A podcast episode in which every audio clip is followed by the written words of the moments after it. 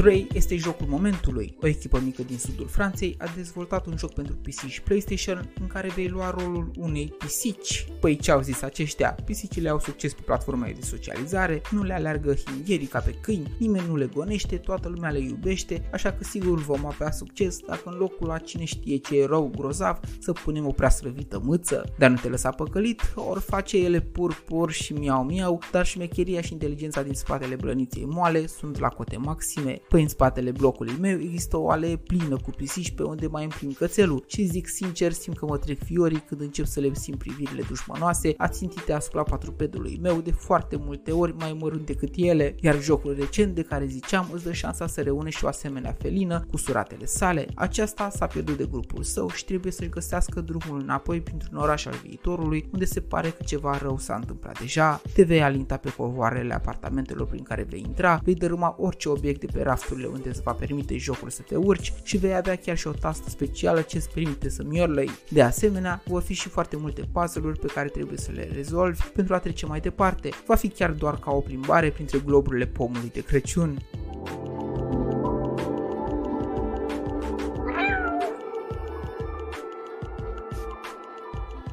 Jocul Stray nu este nici pretențios ca cerințe și pare că aduce un aer diferit față de toate celelalte, scoțând ghearele și colții în fața puzderiei de titluri cu împușcături, vrăji și omoruri. Iar dacă vrei să ai o pisică fără să lase păr și să nu cureți litiera zi de zi, poți adopta acest joc care se găsește deja pe cele mai populare platforme de gaming. Bogdamen sunt și îți urez pisicioală de weekend minunată. Pe curând!